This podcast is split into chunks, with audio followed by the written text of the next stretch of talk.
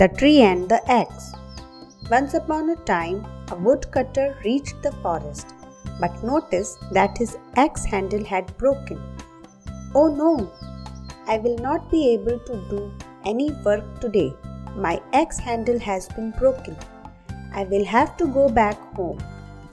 On that forest, a tree was listening.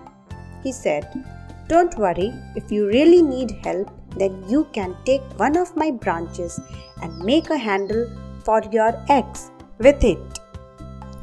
That's a very good idea. Really, you would let me do that? Of course, why not? Thankful for the help that he had been offered, the woodcutter gently cut off a part of the tree branches.